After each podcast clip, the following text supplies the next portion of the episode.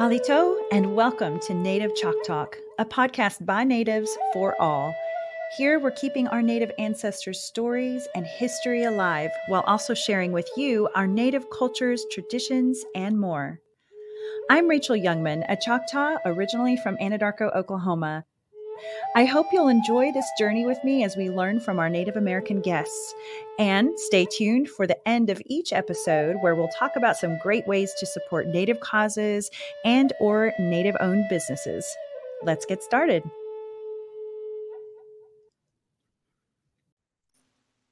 Y'all, I am so excited to chat with my talented guest today and to share with you the big things she's doing here in Chicago and we'll also get to hear her ancestral history and stories, which I know you'll all love.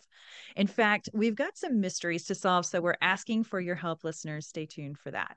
Okay, coming up on the 7th and 8th of November, 2023, perfectly fitting because that's during uh, Native American Heritage Month. I'll be narrating at a concert composed by none other than Chickasaw composer, violinist, and artistic director Brandi Berry Benson. Brandi, welcome to Native Chalk Talk. Yeah, thank you. Thank you so much for being here, or Yakoki, I should say. Yakoki. yeah.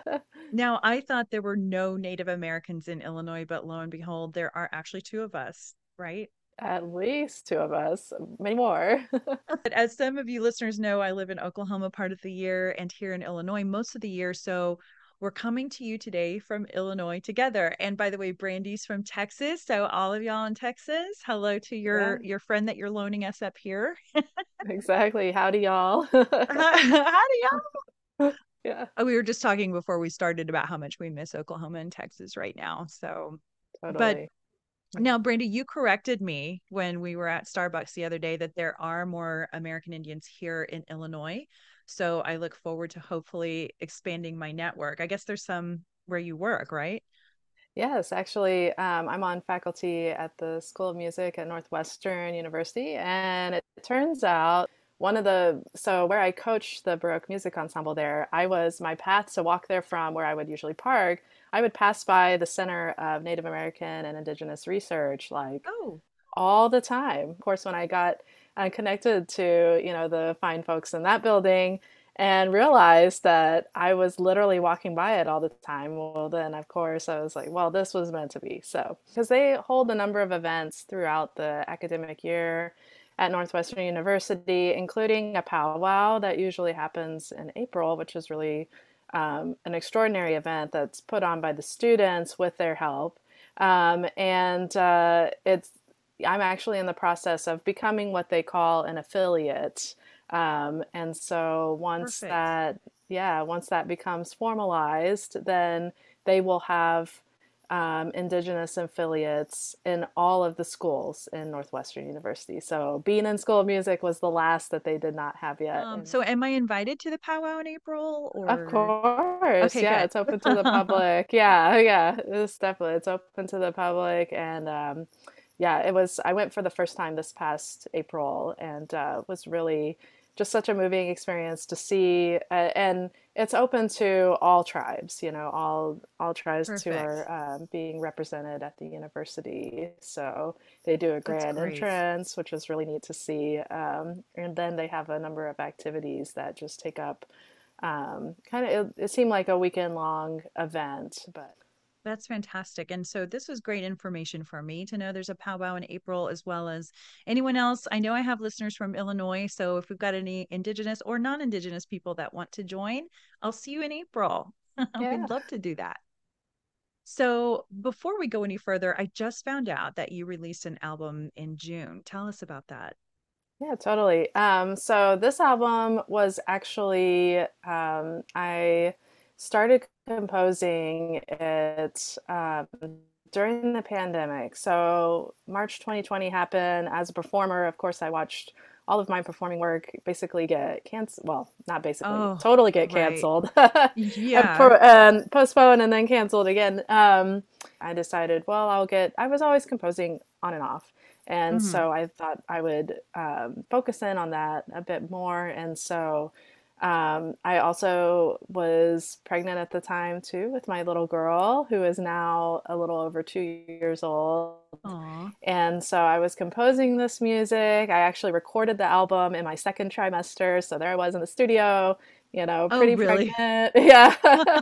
so, um, which was really neat. Uh, it was really neat to that. Special. I feel like she was, yeah, listening from inside, right? Right. Um, she was and, part of uh, it yeah, she was part of it, and I got almost all the edits done, and then you know, um, and then she entered the world um, in September of 2021, and then you know, after some time, I finished up those edits, and then I was finally able to release um, that album this past June, and it was it's actually my first album of all original work. I had released other albums with my nice. ensemble that I direct, but I had never released an album of all music that I had composed.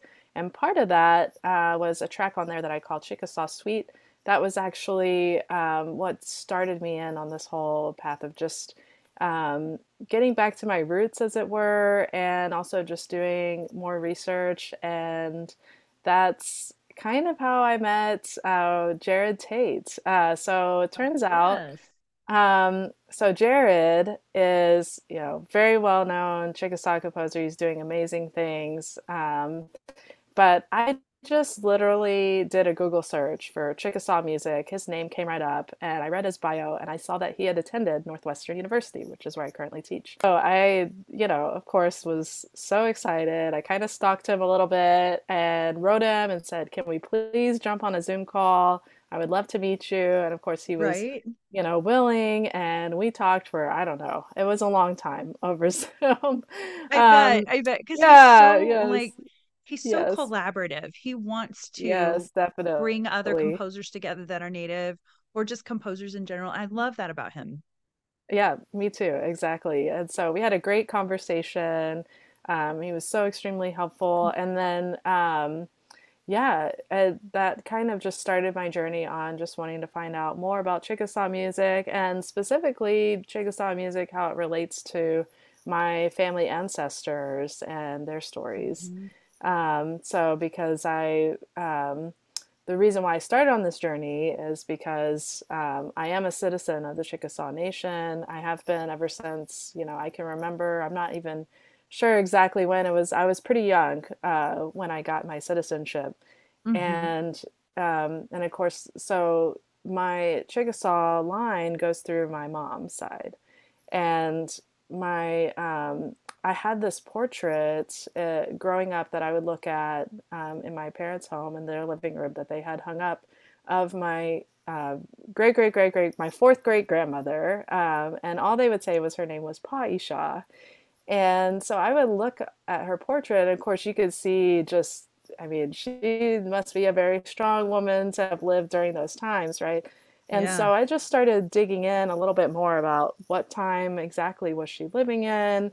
Um, because I had always heard that she walked what a lot of people call the Trail of Tears. The Chickasaw tribes actually they call it the removal. She walked the removal. My um, her and her family they're originally from northern Mississippi near Horn Lake, and okay. so um, so yeah so they were on that uh, journey that 800 mile journey um, it says that she was in oklahoma indian territory in 1838 um, and uh, or at least like that's you know when it's documented but that was that was when the chickasaws walked the trail um, they were the last of the five civilized tribes to do that um, i had also heard the story of another one of my Chickasaw ancestors, who actually was her daughter, that married. Um, they said an Englishman. I actually found out he was a Civil War soldier, um, and found out through more research a little love story there while he was serving um, and fighting the Civil War. He met her, and then he promised to come back and marry her, which he did. Um, and another thing I found out, Shaw, was that her father was Captain James Wolf, who was one of the chiefs who signed the Treaty of Pontotoc Creek. And um, and so that's one of the mysteries that you alluded to is because we've been searching for him and I haven't been able to find a ton of information except I was able to find his Indian name which I cannot pronounce and would have to look at the spelling to spell it out to you. Um, but um, yeah but at least I found that. But his um, his son Jonas Wolf was one of the governors of the Chickasaw Nation so Pa Shaw's brother and okay. um, and so which I previously also didn't know. Um, but hmm. so really cool to to find that out uh, upon further research. Um, and yeah, so there's there's a lot of stories in there. The stories that I'm focusing in on for the for this particular um, program called the story of Pa Shaw are uh, Shaw herself, how she uh, walked the trail, the removal, um, and then lived in Indian Territory. She, um, it's unclear whether she met her husband either on the trail or, or you know, if she met him in Oklahoma because they actually grew up pretty close to each other. So, mm-hmm. quite possibly, um, you know, he was a military leader and a very interesting man, as I've uh, been finding out about him too. Um, and it seems like you know that possibility of them meeting along the way is is uh, is a pretty real possibility. Um, but so that's one of the stories that this uh, upcoming program focuses in on. The uh, second story is about my third great grandmother, her daughter, who married the Civil War soldier, and they had nine children. And so, because their relationship was a little taboo at the time, interracial marriages, it took him some time to prove himself to be accepted into the tribe. Mm-hmm. But he, mm-hmm. but he was. He actually, there's a document that says that he was allowed to erect a grist mill. Uh, that the tribe gave him permission to do that, and so I'm guessing that's a big deal if there's an article about it. Um, right. and um, but it's it's really interesting because her children at the time um, that Oklahoma was becoming a state, um, there was a story that was handed down in my family that um, they actually. Um, uh, let's just say lied about their degree of blood so that they wouldn't become wards of the state. And I actually found a videotape. My parents still have a VCR that works, which is unbelievable. But it's of my great grandfather, who's the last of my relatives on the Dawes rolls. And he's talking about how his mom said, he said, well, she's half, but officially she's an eighth because she didn't want to become a ward of the state. And so that's how they marked down their degree of blood. So if you right. go by what's not documented and just go by biology, you know, I should be a 32nd, but because their fractions were a little interesting back then, um, right. my my fraction is is less than that. Um, and so yeah, so it's it's very interesting, but the fact that not only did she claim less degree of blood, by the time she was in her 30s, she just dropped her Indian identity altogether. She claimed white on every census after that, and so did her children, wow. even after they became heads of households. And I was, um, I wish I could ask my great grandfather today, like why that was, because he obviously was very interested in his Chickasaw heritage because he was right. going around asking different people. There's handwritten letters um, from him in the Council Museum. Um, that also copies of it and the Holisso archives at the Ch- uh, Chickasaw Cultural Center. So, and he helped another lady confirm her Chickasaw uh, degree of blood for her two daughters. Um, so there's like a, a, memo and a letter um, back and forth about that. Um, so he was obviously very interested in it. So I, I always had this question about yeah. well why would you be so interested in this if if you're claiming white and you wouldn't claim you know chickasaw anymore um, but right. then when i watched that videotape and he explained in there in the interview with um, whoever it was that was interviewing it doesn't even say uh, who was interviewing him but oh. he mentions that about his mom that that she claimed one eighth and what's even uh, what's funny is so my third great grandmother is definitely full blood, but on another document it says she's seven eighths. So I think that was also just kind of slipped in there. It, has been a really interesting puzzle um, just because a lot of Native American history, as I'm finding out, is filled in retroactively um, because, you know, right. Pre contact with missionaries or what have you, it's not like they were keeping records and writing things down and having diary entries or anything like that.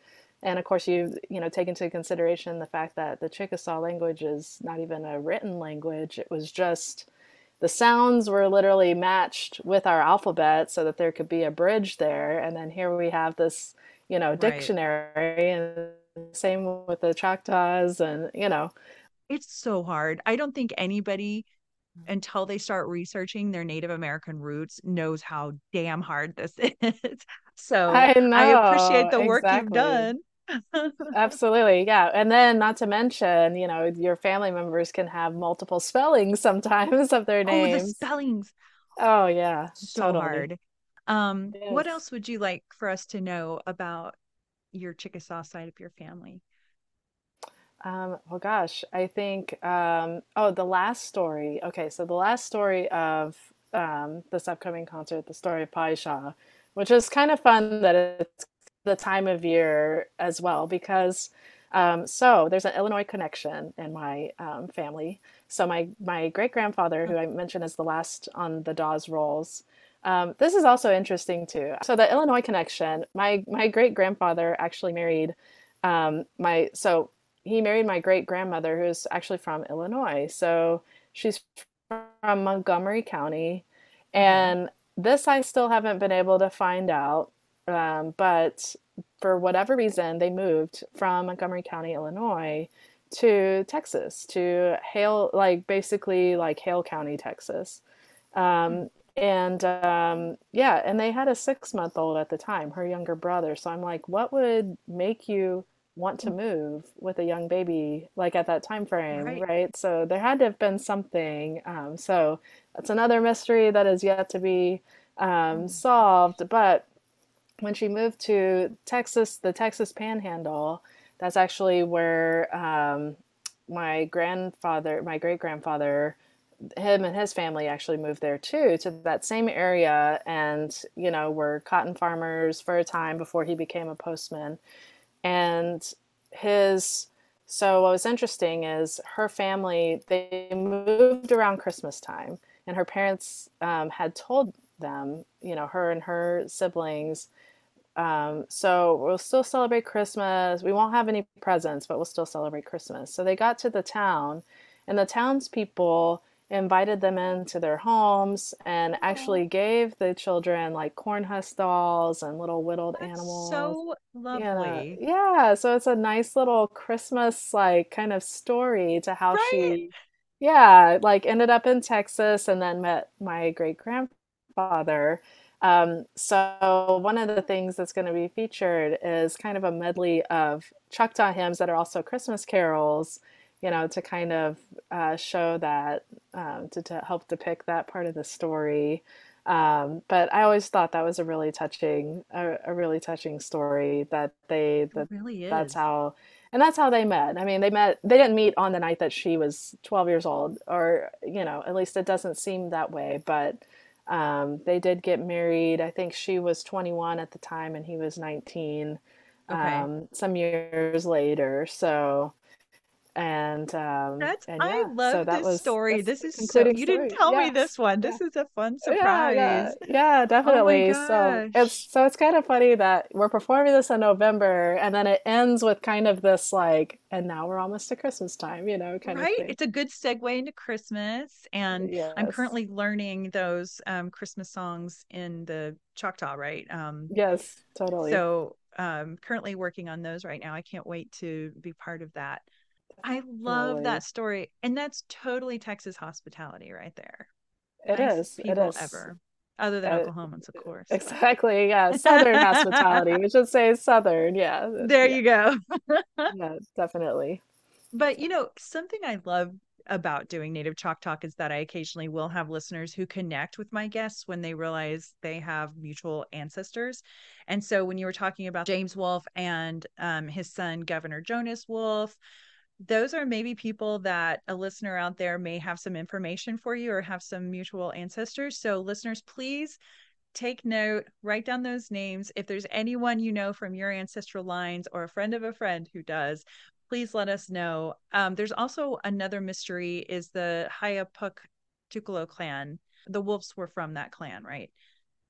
Yeah, the Wolves are from that clan, and it, it came out of an interview. And I think it was President Lincoln remarked because Jonas Wolf actually met President Lincoln a few times. Cool. I'm hoping that by finding more information on what that clan was, I can find more information about Paisha. Her, her, um, I guess more, her other name is Amelia Wolf, and mm. Wolf has been spelled just W O L F or W O L F E. Um, seen that? Oh yes, yeah. So different different spellings there, but um, so yeah. So hoping to find a little bit more Jonas yeah. Wolf or Captain James Wolf, or if you happen to know. Um, so her husband was Charlie Chico, and okay. he married several people after her. And this is oh. another mystery about Paisha or Amelia Wolf is that um, her daughter she's documented to have one daughter but then on her gravestone there are three names uh, Erin, Julia, and Sally, and it just says sleep with mother, and there's no birth or oh. death dates, and so it's there's a question of like who are these kids? Because right. for a long time our family thought she just had the one, yeah. So, um, so anyway, that's it. That's another interesting mystery to solve there it's kind of I did read up on this custom that uh, when someone passed in the tribe, they tended to bury them near their home, you know, what Aww. they were living at the time. Not right. not the same practice of today, obviously, with like funeral awake, you bury in, you know, your relatives in a cemetery. Totally. So, yeah. Totally. okay. Yeah. So interesting. And I'd like to thank a former guest, Solomon Tonica, for helping us with a potential translation for Paisha, which could mean lives here or close, and for Haya Hayapuktukla, which possibly translate to two twins or two sets of twins, Yakoki Solomon. And if any other translators would like to take a stab at that translation, reach out to me anytime on my Native Chalk Talk Facebook page. You know, we talked earlier about uh, Jerod Impichchaachaaha' Tate, and I do have to give a big shout out to Jerod, not only because he's introduced me to a whole world of Native musicians, but also because of his upcoming composition, Shell Shaker, a Chickasaw opera premiering October 27th of 2024 in Oklahoma City.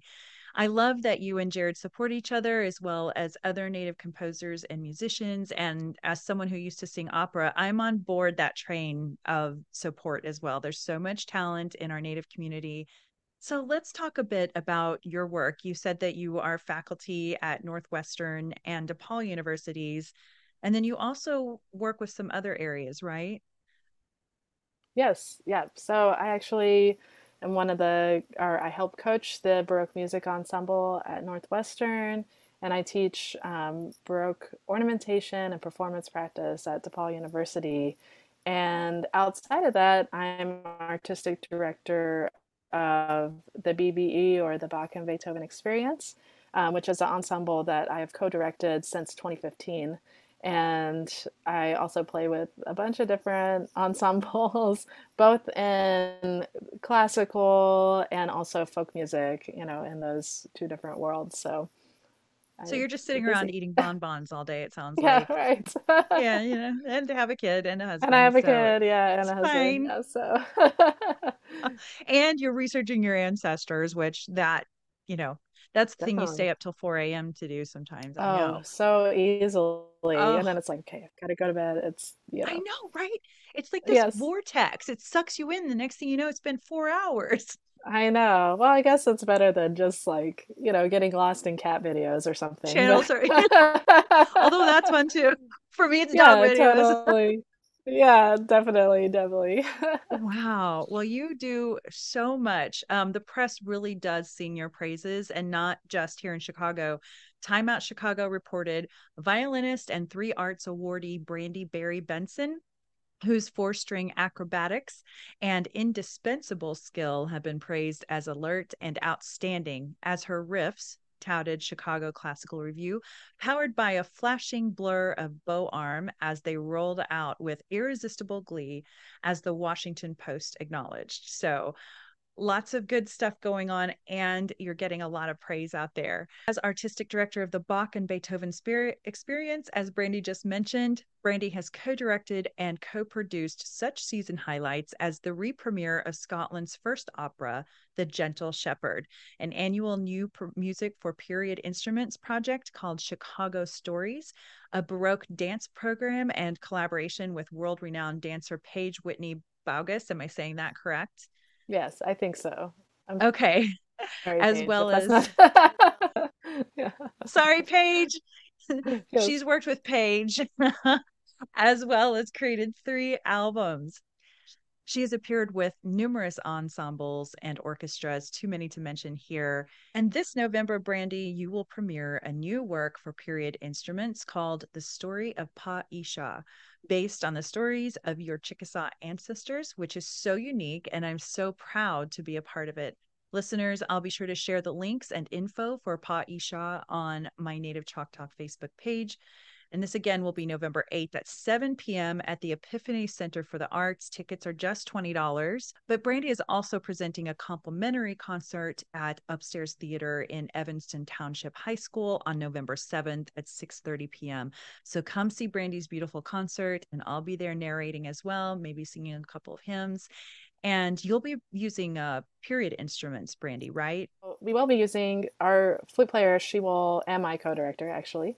Um, she will be performing back and forth between a chickasaw flute and her traverso which is essentially like a, a baroque flute of the time period. And then i will also be joined i will be performing on uh, period violin as well as um, I'll be joined with two colleagues that I'll be on period viola, period cello, Kioi Matsura on viola, and Erica Rubis on cello. And then I also will be in, uh, joined by Michaela Marchi, who is, or Marquis, I should say, um, who has a number of different talents. She's actually Isleta Pueblo and oh. Uh, she'll be on various percussive instruments. Yeah, um, that is you know very appropriate to the to Chickasaw music. And so, um, so yeah, the period instruments. I mean, these would have been um, before uh, they were modernized, you know, to today. So um, mm-hmm. essentially, the traverso flute um, has less keys. It's not totally made of metal. It's actually made of wood. It has a sound a little bit closer to, you know, what a Native American flute uh, would have. Um, and as I was talking to um, Jack Pettigrew, actually, who, you know, is um, building the Chickasaw flute, he was telling me that it doesn't really play like um, you know, in a key per se, right? And and the okay. flute in Chickasaw music is, from what I gathered, tends to be like more you know, of self expression, improvisatory, um, ah. things like ah. this. And so there's going to be those moments um, where Leanne is having those kind of more guided, I, I call it guided improvisatory moments because I've put some, um, you know, some notes and lines in there to kind of aim for.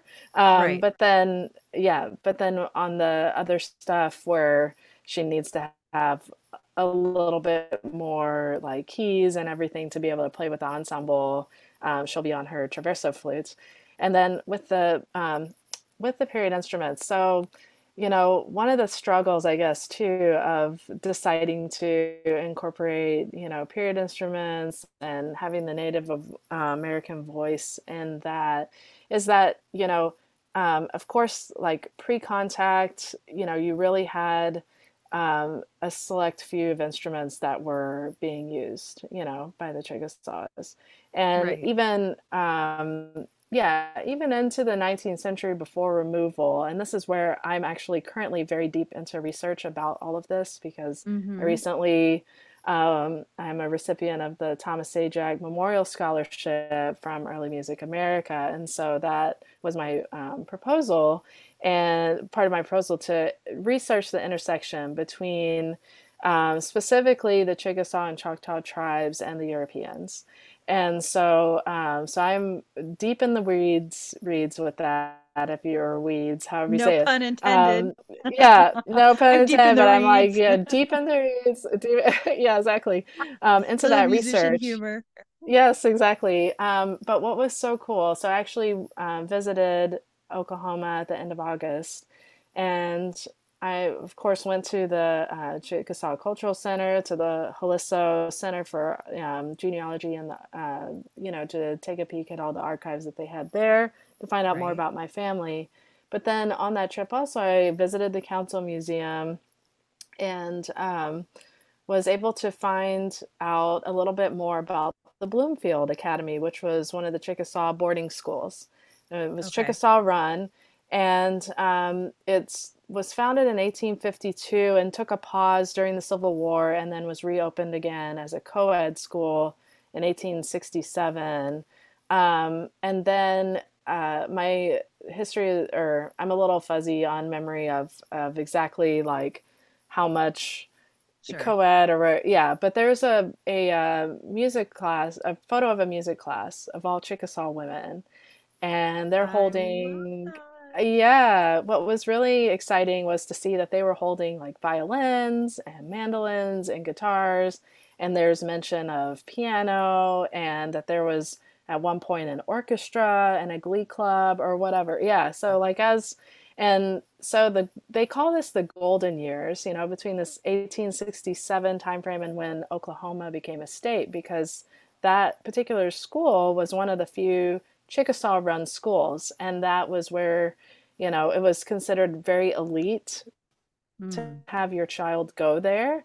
Um, and they knew that it was a safe place, right? Because you hear all those stories about the federally run ones where like yeah. you know basically children were separated from their families and it was you know to make them as white as possible and to get the indian out of them you know bloomfield academy was really unique because it was run by the chickasaws and they had the help of some of the you know um, missionaries who you know served as superintendent and, and things like that and teachers and stuff but they had that music class and that That's made my amazing. heart so happy yeah to see that and that right. they were exploring and you know they were learning instrumental music in addition to vocal music and um, so i'm also deep in research to figure out like what exactly were they doing you know um, and yeah. what did all of that entail um, because I think that is a really important part of Chickasaw music history, really. And to see if there was some kind of exchange where maybe they were even playing Chickasaw melodies, you know. I, all I know is that um, I've seen some publications from people who are doing field research and missionaries and things like that who um, lived among the Chickasaws and Choctaws, and they jotted down those melodies in our Western music notation. Oh, so and when I cool. think about, yeah, and which is not so different than what was being done with our language, right? You know, right, with the right. Chickasaw sounds and Choctaw sounds being put matched up with English alphabet, you know, mm-hmm. letters mm-hmm. and combinations, right? Yeah. Um, and so I, so anyway, it's prompted further research into that.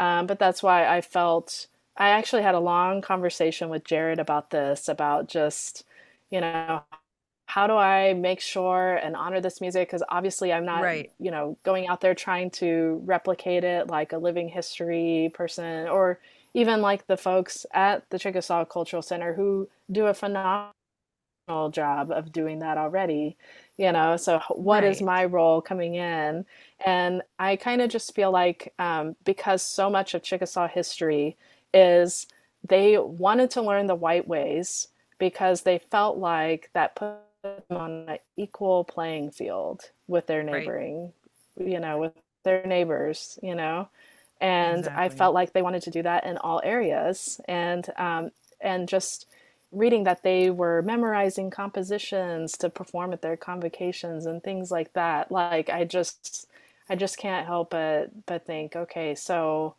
um, i feel oh more than okay to include strings um, i didn't include guitar um, and mandolin because i i just wanted to find out more about what they were doing with those instruments. Were they Right. learning like were they strumming? Were they doing, you know, so I didn't include that for this um, for this go around, this iteration, I should say, of this project. But I, you know, like I said, it's a it's an iteration. You know, it could evolve and Right. change as as my research, you know, informs me and uh, and um, causes me to want to do that. Um, so anyway, that that was kind of that was a discovery about the Bloomfield Academy that made me really excited. And then I also, while I was researching my family, uh, came across a document that said my third great grandmother, who married the Civil War soldier, that they Yeah. married at Bloomfield Academy. So there's a No family tie there. Oh my Yes, yeah, gosh. yeah. And So they I feel have like taken only music classes, right? Maybe? maybe, yeah, or maybe her, maybe their children. So I'm trying to find them, in other words, and trying to find out more about what all this, gosh. um, yeah, what all they were learning and and uh, get some further insight there. But um, back to the period instrument thing. I mean, the modern instruments as we know it um, were, you know, um, that was more of a later 19th century into the 20th century. You know, how violins look today. Um, the chin rest wasn't, they say, wasn't invented until, you know, um, that first half, 1830s, I think, is is what I recall of like the earliest mention of that.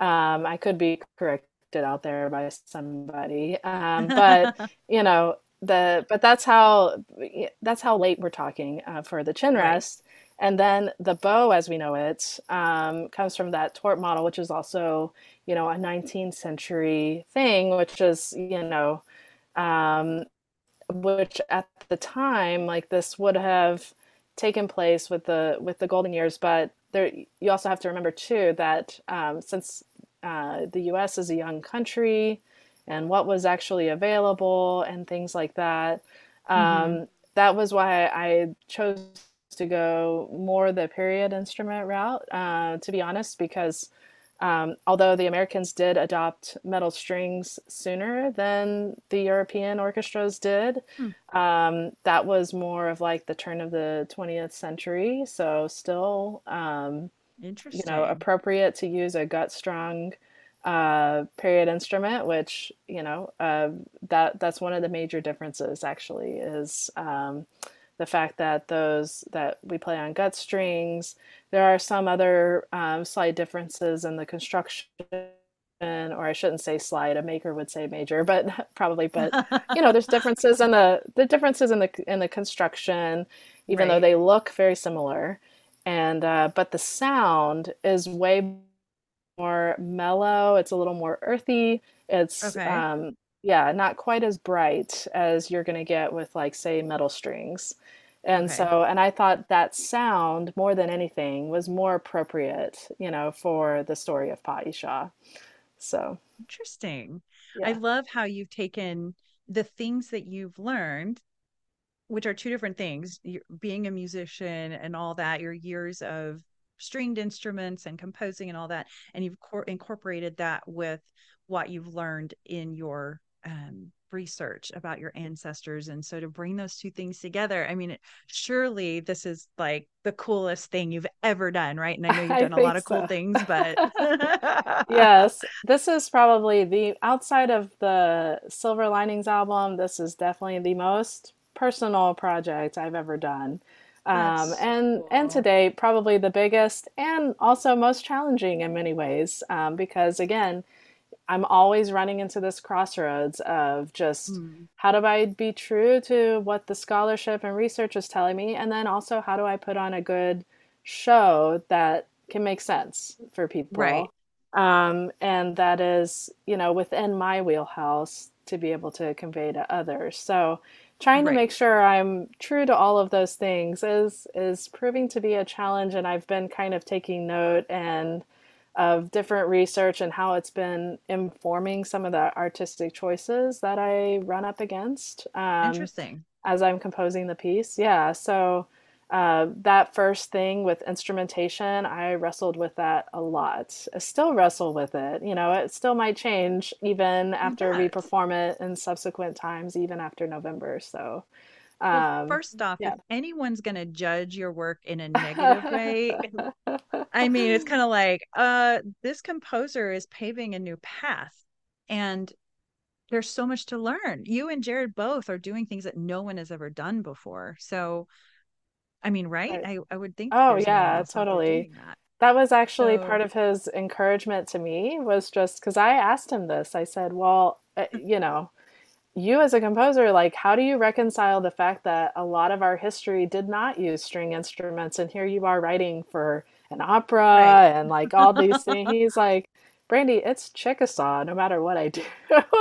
I think said something to right? that something to that effect. I'm not quoting i'm not making a direct quote so i'm sorry jerod if you're listening at some point to this episode. But, hi jerod. um, yeah hello. Um, but yeah no i mean because he does some super phenomenal i mean he first of all, it was really exciting when he agreed to share some of his solo violin works with me. So that's been really fun to oh, cool. um, learn and dive into those. Oh, um, oh, yeah. So that has been really fun. Yeah.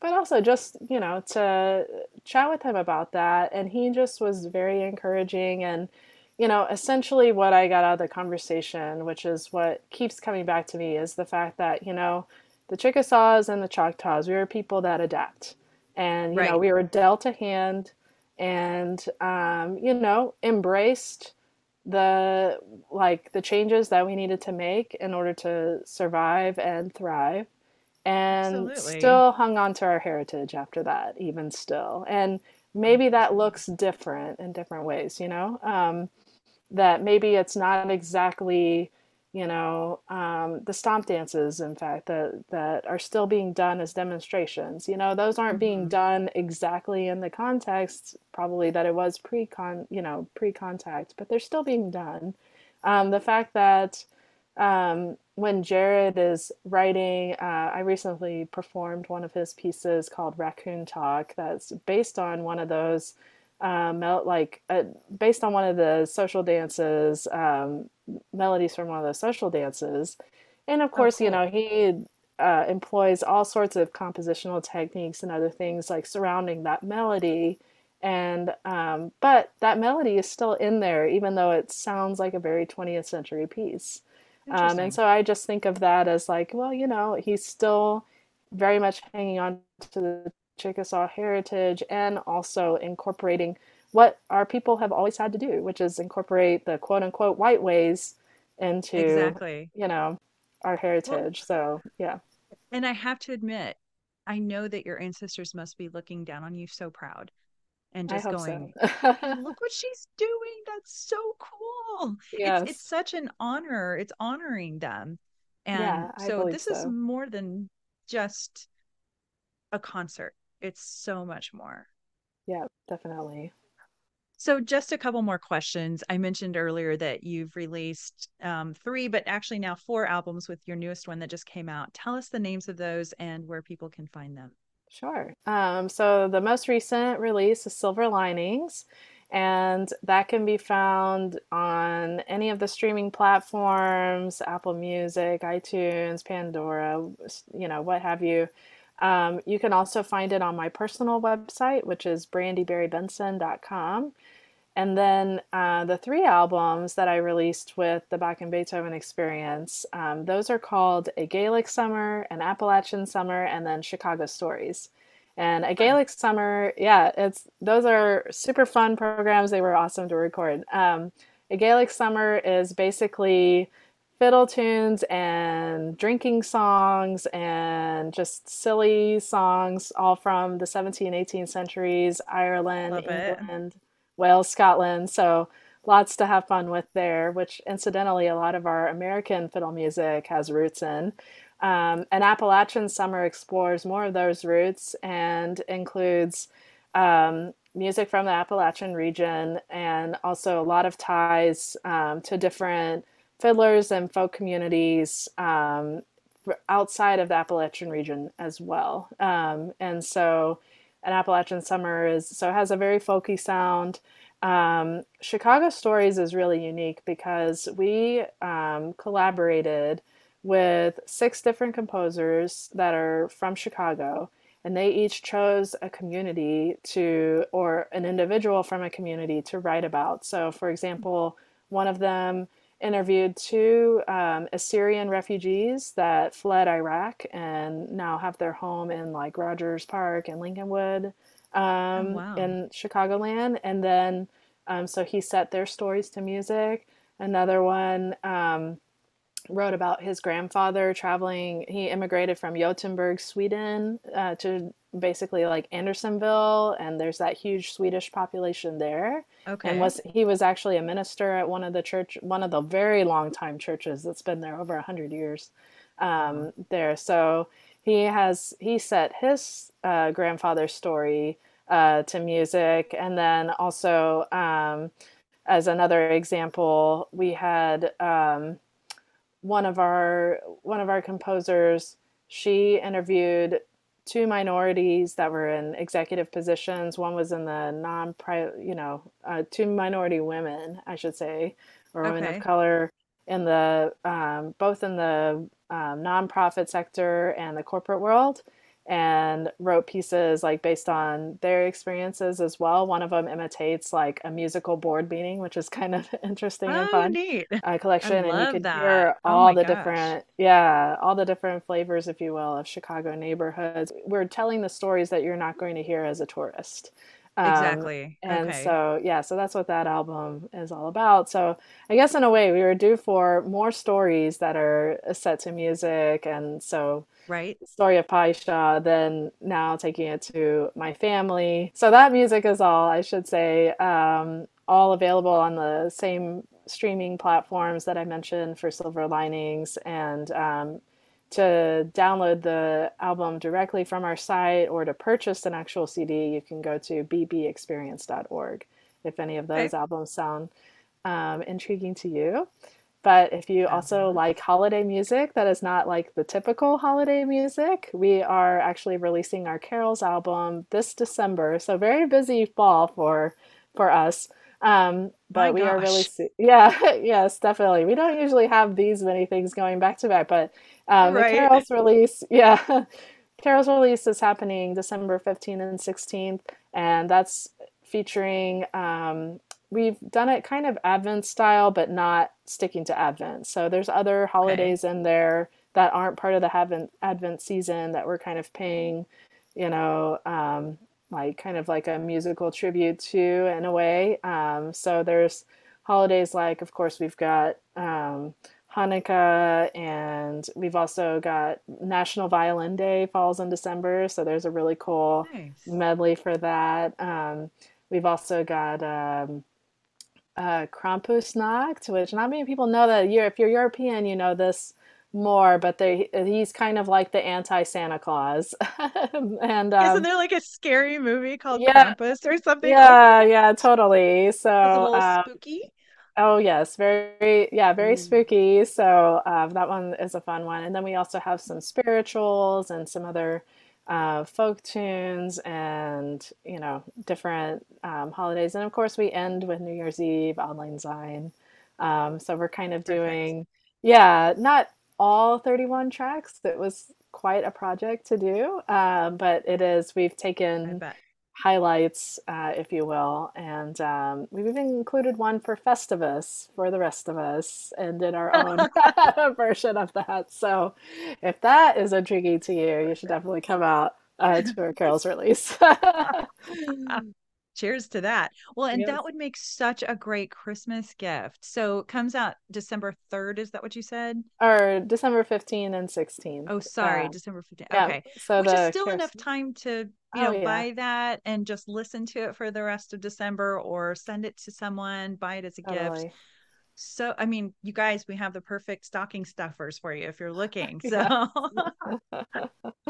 So there's the albums and Pa I Sha coming up in november and you're teaching. You've got a lot going on. So listeners let us know if you have any info on the mysterious jonas or james wolf fellows. Hopefully we'll get some answers. But brandi yes. before we go are there any words of wisdom you would like to share with our listeners? Words of wisdom. Oh gosh um, I'll share actually what came out of Jerod's and my conversation, which is that there is what he said, and I think is so true, is that there is so much power in the details and the nuances of who you are. And um, and so I'll just, I guess, leave it with that. I love that. Very well said. Brandi Yakoki for sharing your talents and for all the good work you're doing. God bless. Thank you. Thanks for having me. Thanks for listening to Native Chalk Talk. Be sure to join our community on Facebook, Instagram, Twitter, and LinkedIn. Simply search for Native Chalk Talk. That's Native, C H O C T A L K. And check us out at nativechoctalk.com. Stay tuned for the next episode. You're going to love it. Yakoki. Thank you, my friends.